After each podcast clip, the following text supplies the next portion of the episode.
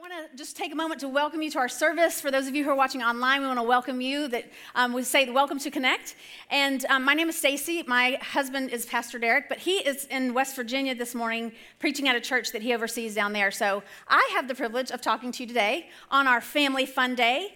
And um, so we thought it would be fun to talk about what it takes to raise a family, seeing as how it's Family Fun Day. So what um, what qualifies me to um, speak up here today is I have a family. That's about all. Um, but I have, so I, I, have five kids, one of whom we acquired by law when my son married her back in March. Woohoo! She's a Brazilian beauty, and I love her so much. And then we have, so that's my son's the oldest, and then we have three daughters 22, 19, and 17. So what qualifies me is when there are many kids, there's much room for error. So that's why I'm standing here today. It's because I've made many errors. And um, it's not because I'm an awesome parent, although I do try to brainwash my kids to let them know that I am an awesome parent. Um, and it's not, I'm not qualified to teach up here because I think my kids are perfect, because they're a bunch of sinners. And, but I love my little sinners. Um, but when I, when I had all four of my little sinners, um, when they were younger, I was like, you know what? Jesus, I came to the realization that Jesus changed the world with 12 disciples. And so I thought, I have a third of that. I can at least make a difference in my area with my own kids. So that's kind of when I purposed in my heart that I was going to raise champions, hence the Olympic video. I wanted to raise champions, and I don't mean just like gold medal Olympic champions, although I still might have one over here, I don't know. Um, but so I wanted to raise champions because raising good kids was just was not enough for me. And that was because I really I had the heart of a champion. Now most of you do not know this, but it was a goal of mine that I was going to be in the Olympics. I know you're probably like, what? but let me just explain I am all that in a bag of chips on the field. No, I'm just kidding. Um, but I really did want to be in the Olympics. I wanted to be, first, I wanted to be an Olympic tennis player. And then um, I was going to be the next Tracy Austin. Anybody know who she is? Probably not. Oh, oh, thank you, Eric. Okay. One person that's my age, um, but she was a tennis player, whatever. Okay, so then I got into middle school and I started playing volleyball. And then I found my love and my passion for volleyball. So I thought, I'm to be an Olympic volleyball player. And so, my sophomore year in high school, I was going into my sophomore year. Um, in 1986, our USA women's volleyball team brought home the silver medal. And there were two amazing leaders on that team. And so, I was going to be one of them. I was going to be the next Flo Hyman. She was amazing. And she was known as the most vicious attacker that's the person that spikes the ball in the nation. The problem was that she was a six foot five African American woman. So I was like, I mean, I've got some good genes, but not that good. I can't be that good. So I thought, okay, I'll go to the next little person who was a five foot four setter. And I was like, okay, I can do that. I can do that. So that's what I was going to go after and be the next Olympic volleyball setter. But when I got to college, I realized, you know what, I don't even have the drive to and the discipline to really sacrifice all that needs to be sacrificed in order to make it that far. So that's when I hung up my professional athletic career. Wasn't really that professional. But um, so, but I, that's when I decided I'm just going to play for fun. But I still had the champion heart in me, and I wanted to raise champion kids. So I was, um, from that time, from a little girl, I've always had a love and a passion because I'm just enthralled with the enormity of sacrifice that Olympians have to make. And not just the Olympians themselves, but the parents of the Olympians. And that's what we're going to talk about today is Olympic parenting. So, um, parents of Olympians are very familiar with failure and seeing their kids fail. I mean, like on the video, you know, you can hear the whole crowd when something happens, they're like, you know, a, a, total gasp of everyone because no one likes to see their kids fail, much less anyone else. So, but parents of Olympians are very familiar with it. Olympians themselves are very, they're actually more successful at failing than they are at being successful. If you talk to them, um, not maybe during the Olympics because they're still on a high, like, woohoo, we're here, you know. But if you talk to them in a regular, if you Google any kind of um, interview with an Olympian when it's not during Olympic time, you will hear them like there it's a lot sometimes it's a lot of negativity. It's like yeah i fail every day. I make this i mess this up. Every time i do this routine there's something that i got to tweak. I don't do this perfectly. I'm never successful in this area because i always have to practice it. I have a broken bone and i'm still running around on it. I'm like i don't even what is that? But they're always willing to get back up and go again.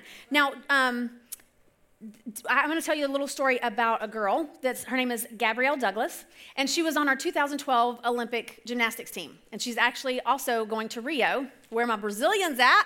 Woohoo! the Olympics start in Brazil on August 5th. I know the date and the time, 7:30. Just catch one. But um, so this Gabrielle Douglas is going to Brazil to represent us as well. But let me just tell you her backstory a little bit. So when um, Gabrielle was 12 years old, she was watching the Olympics, and she saw this amazing gymnast that was doing all these flips and stuff, and she was like, "I can do that. I think I can do that." And you know how like when how many of you watch the Olympics? First of all, just so okay. Oh, good. Okay. Um, so you know how like when somebody's about to take the floor and they'll be like, okay, Bob Costas comes on in his little slow, you know, quiet voice and he says, Nadia Comaneci is about to take the floor.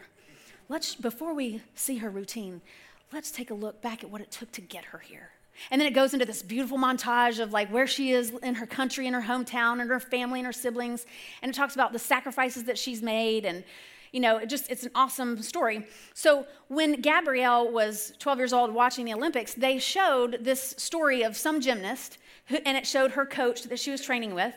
And so Gabby was like, I think I can do that, and I can do that. And then it showed her coach, and she was like, you know what? I need that coach, and I can go to the Olympics.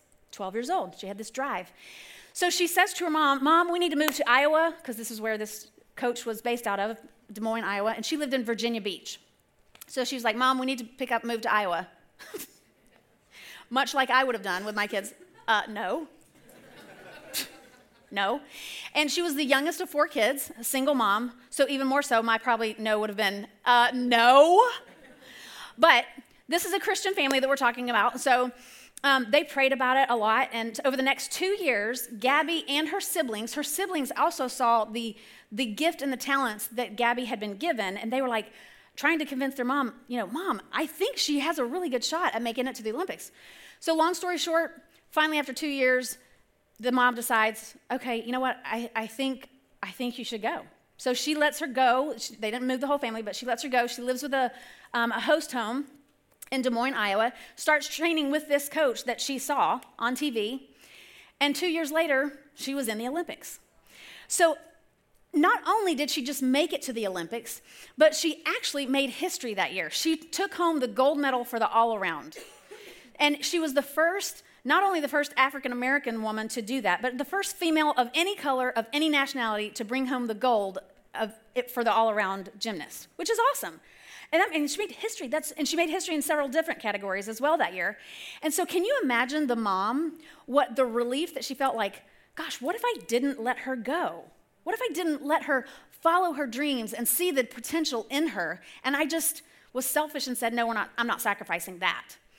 Parents of Olympians sacrifice time and money and sometimes even emotional stability themselves to get their kids to the Olympics. And that's what we want to do as, cha- as, as parents of champions is I want my kids to be gold medal winners in the lane that they're supposed to run in. And again, I don't mean with gold medal, you know, I'm talking figuratively, gold medal winner. Um, and this is where it brings me to my text for today is Philippians 3:14. It says, "I press toward the goal to the prize of the high calling of God in Christ Jesus." I want the best for my kids. I want them to run in their lane. I want them to achieve their intended end that God created them and designed them for. But it's not easy and there's many obstacles and many failures and many mistakes along the way and so that's what i want to tell you about today Parents of Olympians are, are, used to them failing, and, but they're used to also making them rise again. They encourage them and they push them to keep working hard and never give up. And De- uh, Debbie Phelps, who is the mother of Michael Phelps, anybody heard of Michael Phelps? He's the great American swimmer. She has this. She said this quote: "The mark of a true champion is when you do falter, how do you come back to the surface again?" So you always rise again. It reminds me of the scripture that says, you know, a righteous man falls seven times but rises again champions rise again. So um, that's what I want to talk to you about today is Olympic parenting, and I'm going to give you the kind of the 30,000 foot view. This is not exhaustive by any stretch of the imagination. It's actually hard to try to fit all you know into parenting in 40 minutes. it's really all I know is really not too much. But I'm going to share with you some mistakes that I made.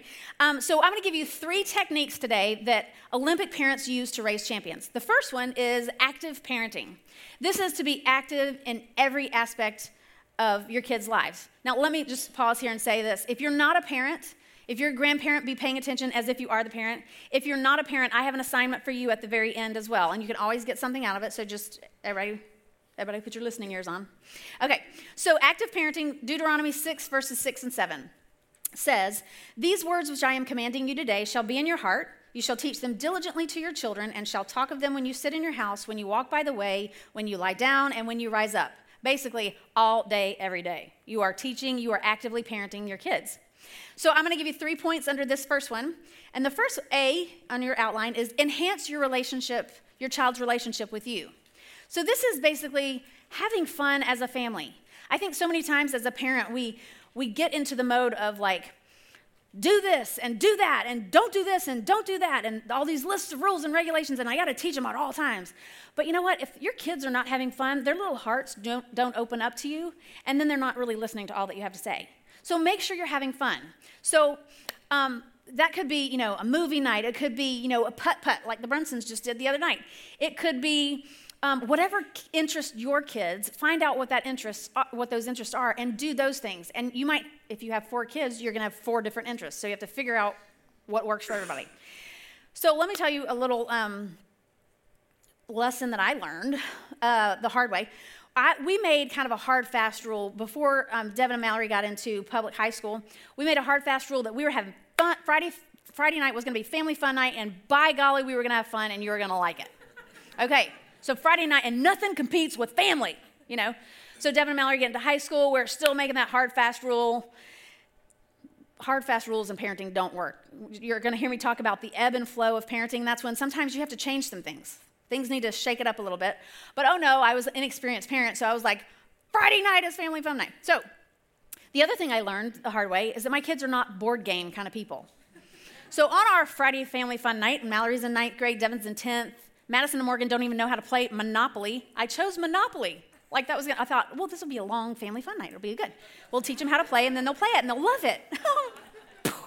okay, so we're playing the game, and it's just like a bickering fest. I mean, everybody's bickering and arguing, and I'm like, okay, my like levels are rising and rising. I'm like, we're supposed to be having fun. Stop arguing, Devin. Stop doing that. Now there's Madison more. Just put your hotel on there. I don't want that. You know. So it, it's escalating the whole time. And finally, Mallory, usually Devin gets the brunt of it, but he does. You'll hear him in his stories. Mallory finally goes, You know what? Just, Devin, you want my boardwalk for like a dollar and Park Place for $2? I was like, What are you doing? Those are the most expensive. You can't do that. You have hotels. You have. She's like, I don't want to play anymore. I was like, Oh my gosh, you know. And I mean, it was just shy of the scene where Jesus was like turning over the tables in the temple and he was righteously indignant. And I was ready to like flip, you know, houses and hotels flying everywhere. And I think I probably ended with just everybody just go to your room. And I probably sat on the couch and cried, you know. But I was like, what in the world? We were supposed to be having family fun night. And it was, I was like, I had to learn you have to do what they want to do. You have to make it fun, you know, if it's to be family fun night. So again, I learned the ebb and flow of parenting is we changed our family fun night because our kids wanted to be like at the football game on a Friday night with their friends in public high school. And I was like, I don't want you to be there. I want you to be with the family fun, you know. But I learned. So here's the thing is that if you don't spend time with your kids when they're young, they won't want to spend time with you when they're older. And because kids spell love T I M E, they just want to spend time with you. And so make sure that you're having fun with your kids. Okay, so that's the first part in active parenting is you're going to enhance the relationship with you. The second thing on B is advance the relationship with God. And this is bring God into every aspect of their lives. Don't just pray at bedtime and pray at the supper table. You know, that's great, but you need to be praying all all day every day. Pray in the morning when you're going to school. Pray for them when they're hurt. Pray for them when they're sick. Pray for their friends. Pray for their relationships. And one of the things that we did is um, we had several good, really good resources. One was our kids were in a Christian school, thank the Lord. And um, if I'm talking about parenting and children, you know I'm always going to plug my school because it's awesome. We have amazing teachers, and they learn Bible every single day. Like, this is so awesome. So, not only did our kids go to Christian school, but um, where they learned Bible every day, but we also had these two resources that I want to tell you about. One was called Dan and Louie Stories. And this was a man and his dummy, like a puppet dummy and they, he told stories. It was on cassette tapes. So in the third service, I'm going to have to explain what cassette tapes are because that's where all the young adults are. They'll be like, what? What's that? But um, so we had um, Dan and Louie stories, and it told hundreds of Bible stories. And so they would li- listen to that at bedtime. They would play their tapes at bedtime. And then um, when they got a little bit older and they knew all the Bible stories like backwards and forwards, we switched to um, Focus on the Family. Anybody heard of that? Focus on the Family. Okay, they have what's called Odyssey Adventures. And that kind of incorporates the faith and like biblical principles that they've learned into what lessons that they might be learning in their everyday life. So it might be friendships or it might be stealing or whatever. So it's kind of incorporating biblical principles. So we had those two kinds of resources that were just awesome. And it doesn't matter if it's a pastor preaching the Word of God or if a Sunday school teacher or if it's a man and his dummy, the Word of God does not return void. So you need to get it in them however you can. And those are two great resources. So if, you, if you're interested in those, you could go to danandlouisestories.com and those are they have it on something other than cassette tapes now. um, and then focusonthefamily.com as well, and you can look for Odyssey. But those are two great resources. So always bring God into everything because they're going to need a foundation and a faith to make it through, especially in this day and age. Okay, so that is to advance the relationship with God. C is influence your child's relationship with their friends. Now, this gets more important as they get older and as they're teenagers um, we, we always say, you know, show me your friends, I'll show you your future.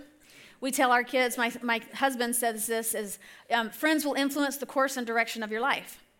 And so you need to know your kids' friends' names. You need to know their parents. You need to know about them. And you know, your your house should be party central. We always wanted our place to be the place where all the kids wanted to come. So I always had a box of brownies. I always had chips and dip. I always had a soda. I always had water. Because when the kids came over, I wanted to feed them. Because if you feed kids, they like you. so, our house, we actually even turned one of our um, garage bays into a living room downstairs so that our kids could have a place that they could go. Um, and to be able to have the kid cave, you know. And so it's worked well for us over the years. Um, but it was an investment and it was well worth it because we want our kids to, you know, I mean, our house to be kid central. Now, the other thing that you can learn about your kids' friends is if your child ever texts you or calls you and says, Hey, mom, can we take Billy home? Can we give him a ride after practice? Your answer always needs to be yes. Because you can learn a lot about Billy riding home in a car, especially after a game that they've lost. You're like, What? Don't, we don't say that in this car, you know? but you can learn a lot from just hanging around their friends. So always take their kids' friends' homes. If they live, I mean, we live in towns up here, which down where I'm from, it's like if you're taking a kid home, it could be like an hour, you know, out of your way. Here it's like seven minutes max. So, well, for some of you have bigger towns, Ashland, whatever. Okay, so take your kids' friends home. Anytime you can be involved in their kids' friends' lives, do it. It's, it will serve you well. You can't avoid your kids having friends, but you can guide and direct them when they're in those relationships if you know their kids well and their, their friends well, I mean. So be active in every aspect of your kids' lives. All right, the second technique that we're going to talk about for Olympic parenting is to be attentive, attentive parenting. And this is um, how many of you have kids like five and under? Okay, lots of you. All right. So, what's funny is that when your kids are young, it's always a constant battle between like going to bed early and catching up to catching up on sleep, or do I stay up late and have some alone time? And because you're so tired, you can hardly pay attention. and then when they turn teenagers and young adults, then you actually actually have to take a nap before their curfew so that you can be attentive enough when they come home from curfew to be like, okay, let me let me smell your breath, let me look at your eyeballs. Are you, you know, what are you? Who have you been with? What's 14 times three? Quickly, no. but you have to be attentive, okay? And so um, sometimes when you're parenting Teenagers, it's like nailing jello to the wall. again, the ebb and flow. You got to figure some things out. But Proverbs 22 6 in your notes says this train up a child in the way he should go, and when he is old, he will not depart from it. Now, notice it doesn't say train up children in the way they should go, it says train up a child. So, my child, this one is different from this one. So, I have to train this one to go this way. I have to train this one to go this way. It's a lot of work. And so you have to, therefore, you have to pay careful attention. So the first part is careful observation under your notes on A. Each child is different. You got to figure out like what works best to ground them. Oh my gosh, that was like uh, we needed an org chart to figure out what we had tried before and what didn't work and what worked for this child, but didn't work for this child. So some of them we'd take away money and they'd be like, okay. Some of them we'd take away the TV and they're like, fine. Some of them we'd say you can't go to your friends. I'm like, no. We're like, yes, we got it. That's what makes them tick. Okay, Write that down on the org chart, you know? But you got to figure out what area they're supposed to be a champion in, what makes them happy, what makes them sad, what gets them mad, what works for the groundings, you know, and then you got to, you know, kind of still keep on paying attention to those things. Um, point B here on the attentive parent is cherish the moments. This is huge. This is like car rides, bedtimes, supper time, story time, all those kinds of things. And one of the things that we did at supper time was we incorporated favorite part of the day. So we'd go around the table. Now, granted, we haven't had like all seven of us now that Natalia's in the family, but um, but like once since they've been married. Um, but when they were younger, we had supper time every night. And so we went around the table and we'd talk about the favorite part of the day. Well, then, uh, you know, as they're getting older, I was like, well, I need to ask some thought provoking questions. So I'd ask, like, okay, so um, what makes you sad when you see, you know, a dead squirrel on the road or whatever? You know, I'm not, I obviously didn't say that one because I'm a good mom. No. Um, but we, I thought of thought provoking questions. Well, every time uh, one of them would go, Oh my gosh, mom, that's so stupid. Why do we have to answer? Okay, wait, I'm giving it away by my voice. Hold on. oh my gosh, mom, like, why do we have to do this? This is so dumb, you know? So, literally, just within the last two months, we were all on the back porch, and they start going, Can y'all believe that? Isn't that so funny how mom would always make us like answer these dumb questions at the supper table? Guess which one, which child that was? And I was like, You know what? When y'all are family, when y'all have your own families and you're doing the same thing around the supper table, I'm to sit there and go, "Uh huh, I told you, I taught you that." because I, I created moments for you, I created traditions, and you are to carry on the same thing. So make fun of me again, and I'm to laugh at you when you're doing it, you know? But parents of Olympians, if, if I stopped every time my kids made fun of me, they wouldn't, I, I wouldn't even be here. They'd probably be strangled along the side of the road, too. Just kidding, I'm godly. Um, again, you're learning from my mistakes, okay? So stop judging me. No, I'm kidding. Um, but those are the things, those are the moments that they remember. So you can make fun of me all you want to, but you remember them, and you're gonna, you're gonna do it with your kids. And I'm gonna laugh. So, but one of the things about um, cherishing the moments is you gotta actually be there in order to cherish the moment. So, quantity time leads to quality time. Now, my kids are all older now and they don't need me as much, which is supposed to happen because that means I've done a good job if they're not coming to me with every little thing. You know, they're starting to process some things on their own. And but when I come home from work in the afternoons, I am there for my kids. They might not need me 4 days out of 5. But on that 5th day, if I'm not there and they need me, I lose an opportunity.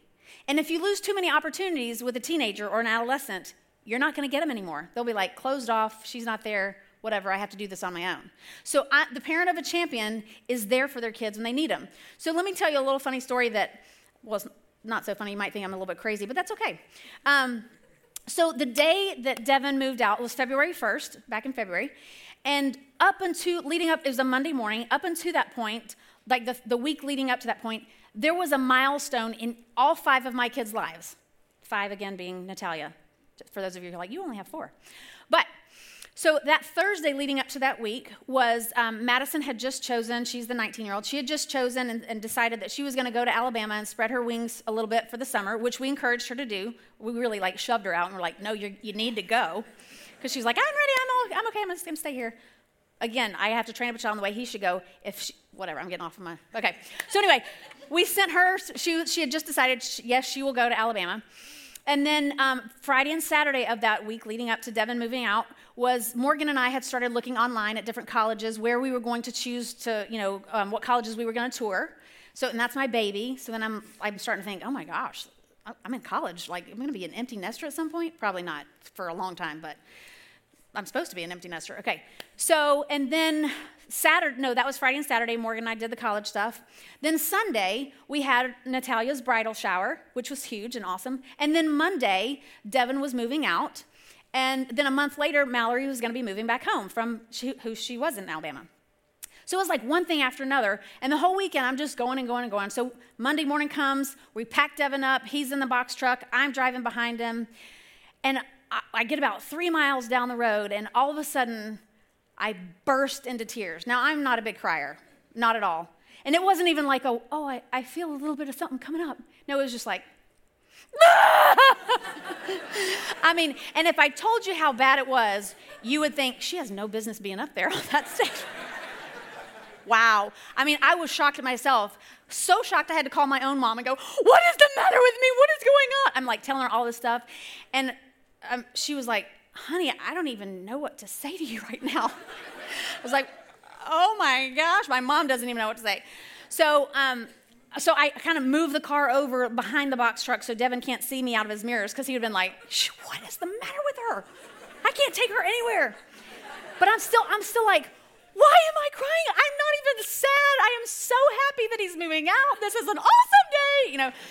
And I'm like, I'm, and then I'm thinking, oh my gosh, we're about to get to Frank and Christina's house, who are Natalia's parents, because we're going to get some more stuff out of their house to put in the truck, you know, move Natalia fully out of their house. And um, she wasn't moving in, by the way, because this is a month before they're married. So just so you know. Okay, so, but we're moving all Natalia stuff in while we have the trucks. So we get, I'm thinking, I'm going to get there and they're going to see me like crying and they're going to think, oh, she's so sad that her, you know, her son's moving. And I was like, I got to call Natalia. So I call Natalia while I'm boohooing. And I'm like, Natalia, you got, I've been crying. I have no idea why. I'm just, I just wanted to tell you it's not about you. I'm so excited. I'm so glad that he's yours now and you get to take care of him. I was like, it's just so awesome. But I'll tell you what was happening. I realized afterwards is that is if you let's cut to the Olympics. If you at the moment that an Olympian realizes that they've clinched the gold medal, usually they cut the camera to the parent if the parent's in the stands, and they're like jumping up and down as if they've won it themselves, and they're crying and they they're just uh, like out of their mind so happy. And it's because Gabrielle Douglas's mom has said this. She said, It's like in that moment, you go, It was all worth it. Oh my gosh, this is so awesome. You know, I've won. I've won the gold medal. Your child has really won it, but you feel like you've won it. So that was what was happening to me in the moment. It was like this emotional release. It was like I could literally almost hear the last page of that chapter closing. And I was moving on to the next chapter. I was like, I've done a good job. I deserve this. This is awesome. But I couldn't even control myself because I was so happy that my son had chosen this amazing wife, that my son was moving out, moving on to the next chapter, that each one of my daughters were moving on to the next chapter. I'd done a good job. And it was just this emotional release. It was crazy, but it was an emotional release and awesome. So if that's not enough, we, we you know, started moving at 10 o'clock in the morning. And at 10 o'clock at night, we were almost finished 12 hours of a long, hard working day. So I'm, I'm um, at 9 o'clock, we had gone to um, get some groceries. So Devin and I were going to get groceries. Cherish the moment. Again, he'd never done that before, so that was uh, that's a whole different message, just telling you what he learned at the grocery store. So we went to get groceries, and Natalia went to get like the shower curtain and all the stuff that you need for the house.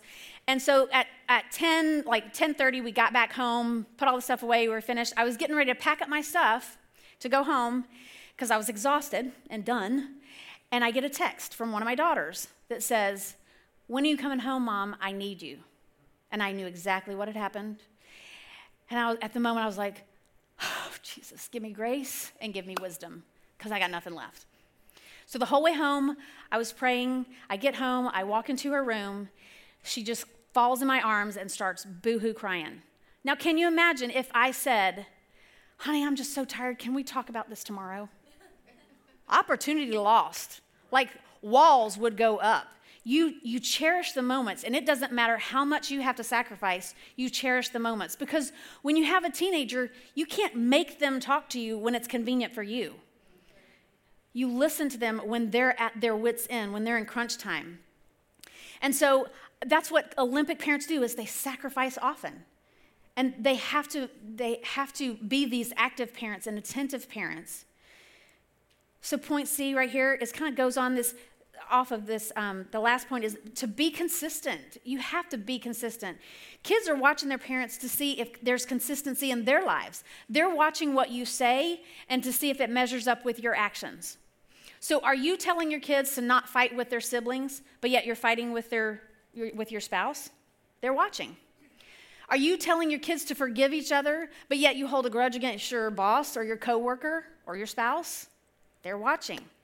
uh, this is one, this is a whole different message in and of itself as well. Are you telling your kid that you're going to discipline the next time they do something and then it happens and then you're like, oh, I'm too tired. It's kind of an inconvenience. I'm just going to let it go.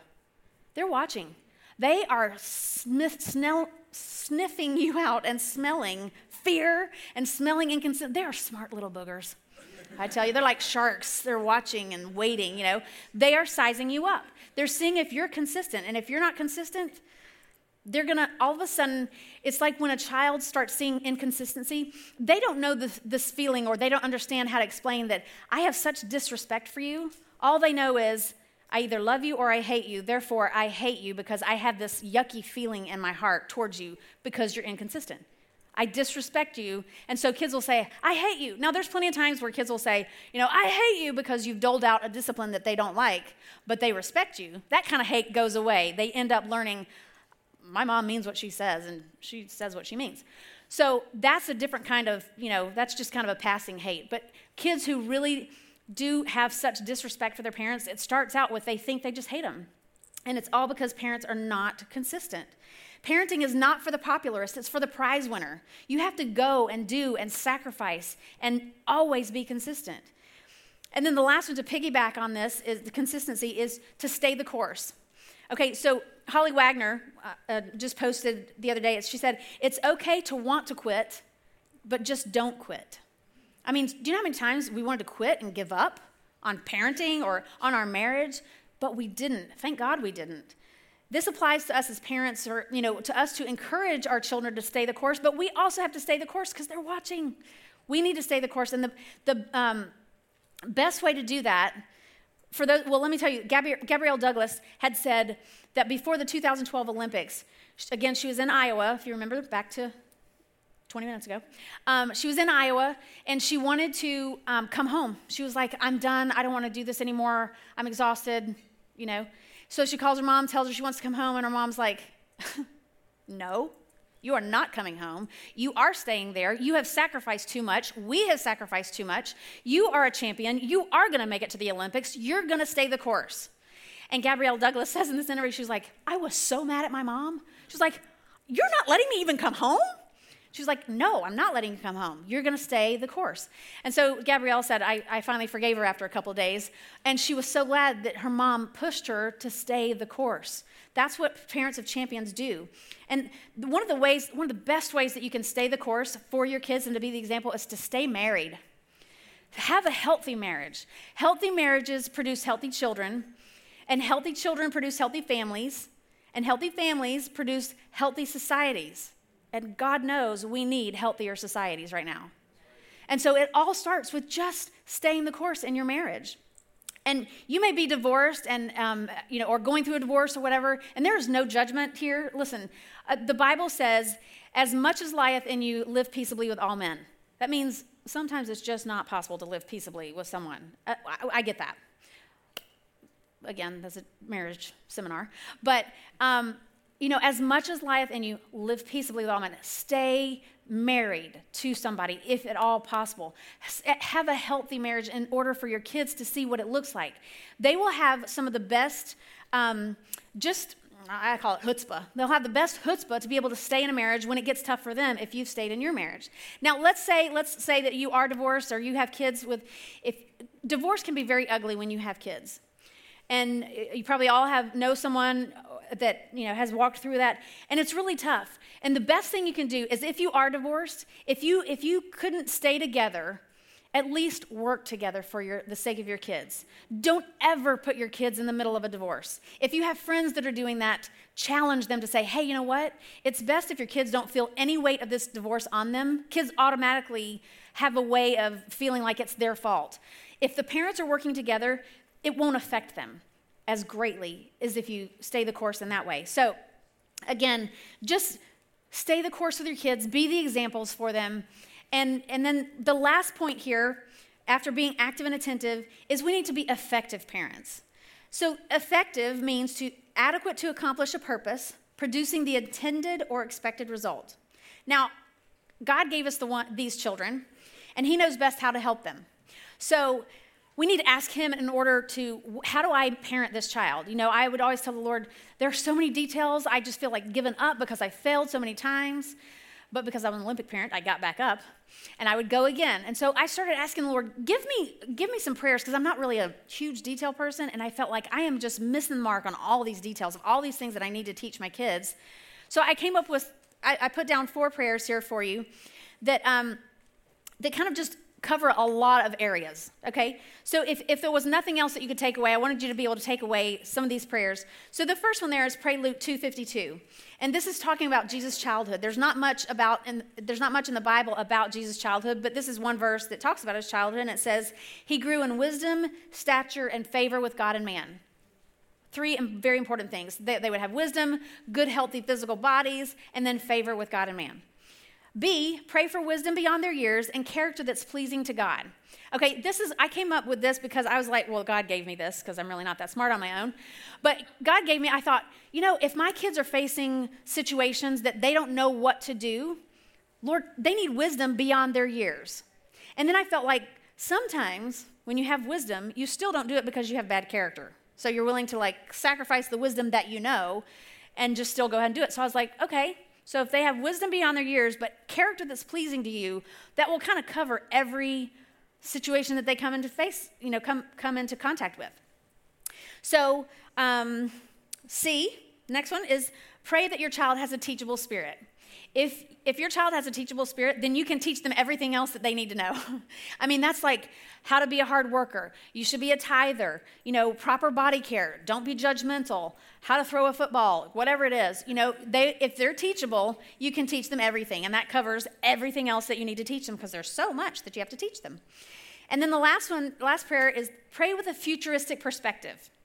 So when you are when you first conceive, pray for your child. There, there's a book called What to Expect When Expecting, and it goes through every month what's forming and developing in your little baby.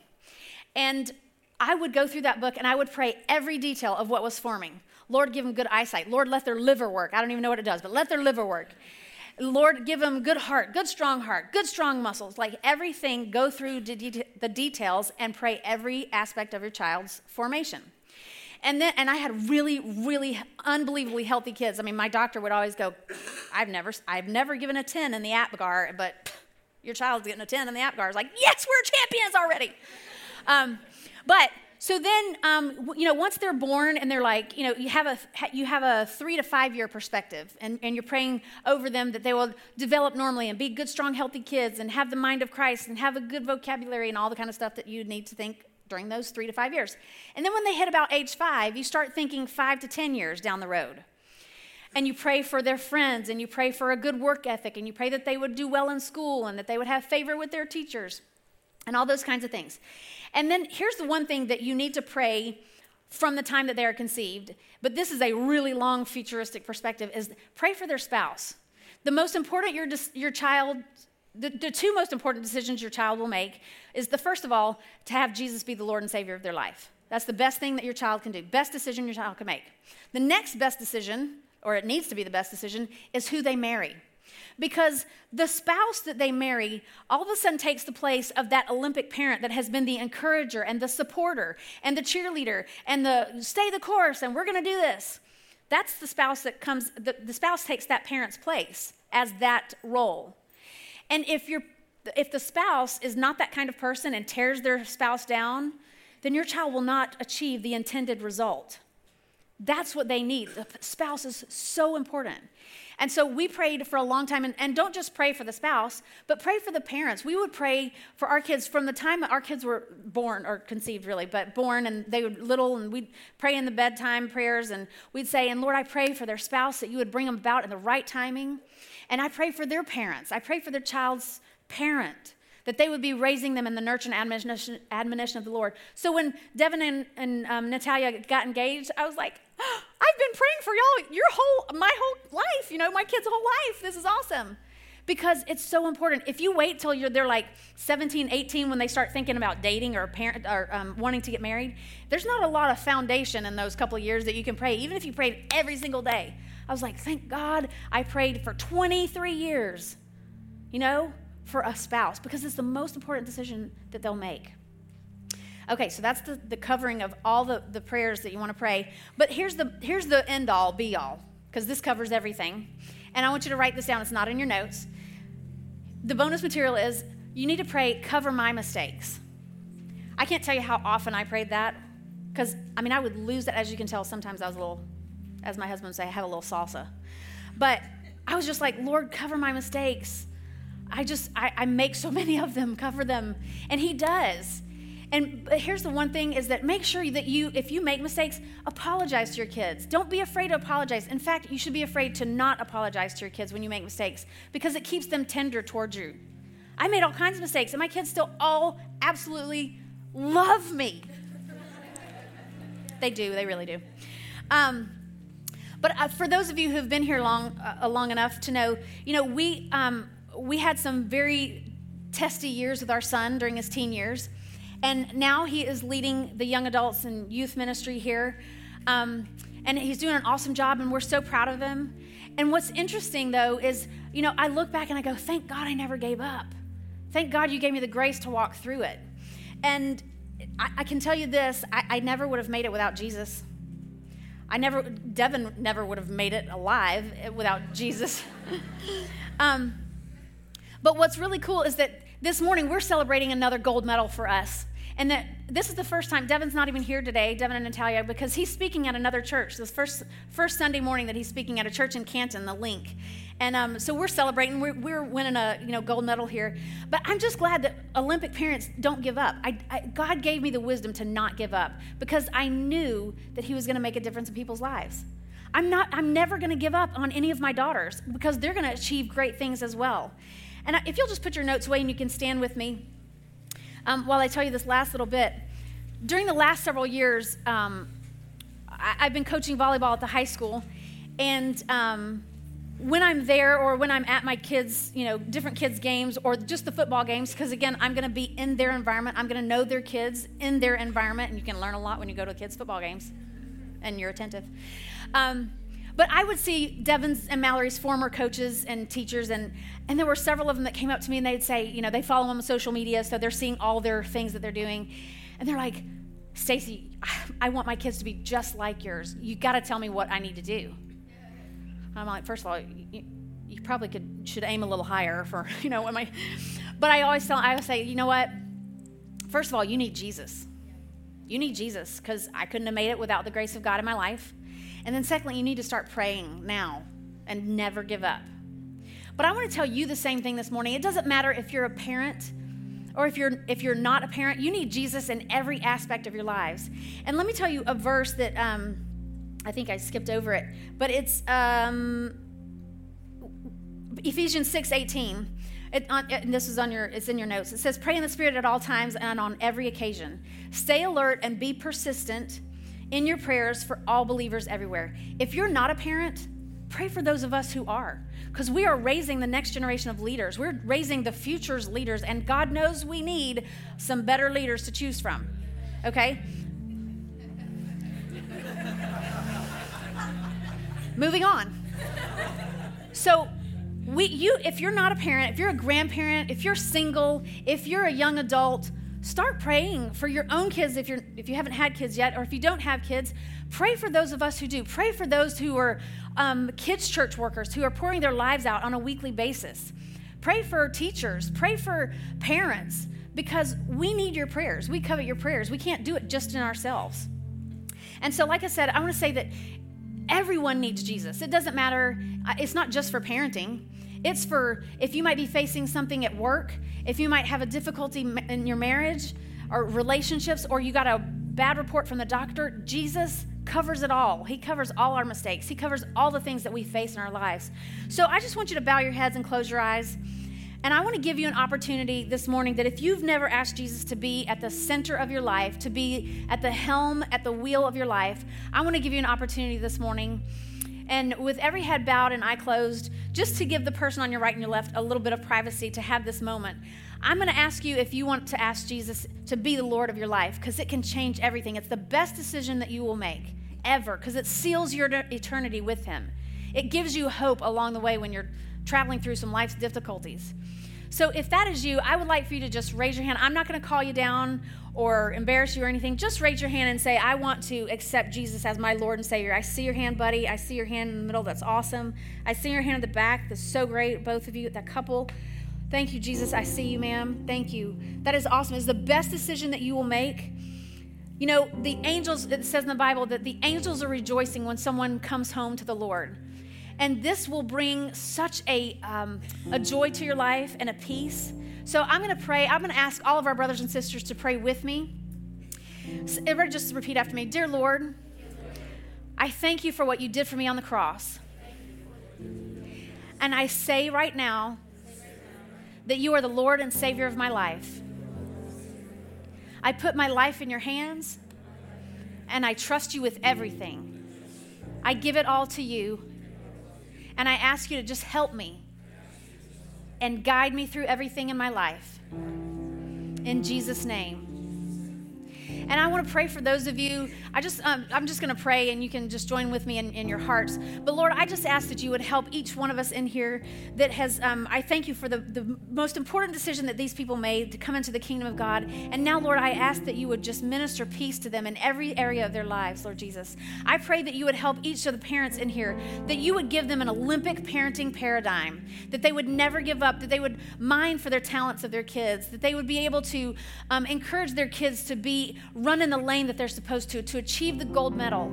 And Lord, not only when our children achieve the gold medal, but we achieve the gold medal as parents. And Lord, I ask that you would just bless this church in Jesus' name with godly parents and godly kids, godly families in Jesus' name. You said, Lord, that you set the lonely in families. And so we thank you, Jesus, that our church is a family and that we welcome these new brothers and sisters in Christ in here. And we just thank you for this day. Ask that you would just bless it the rest of this day, the rest of this week.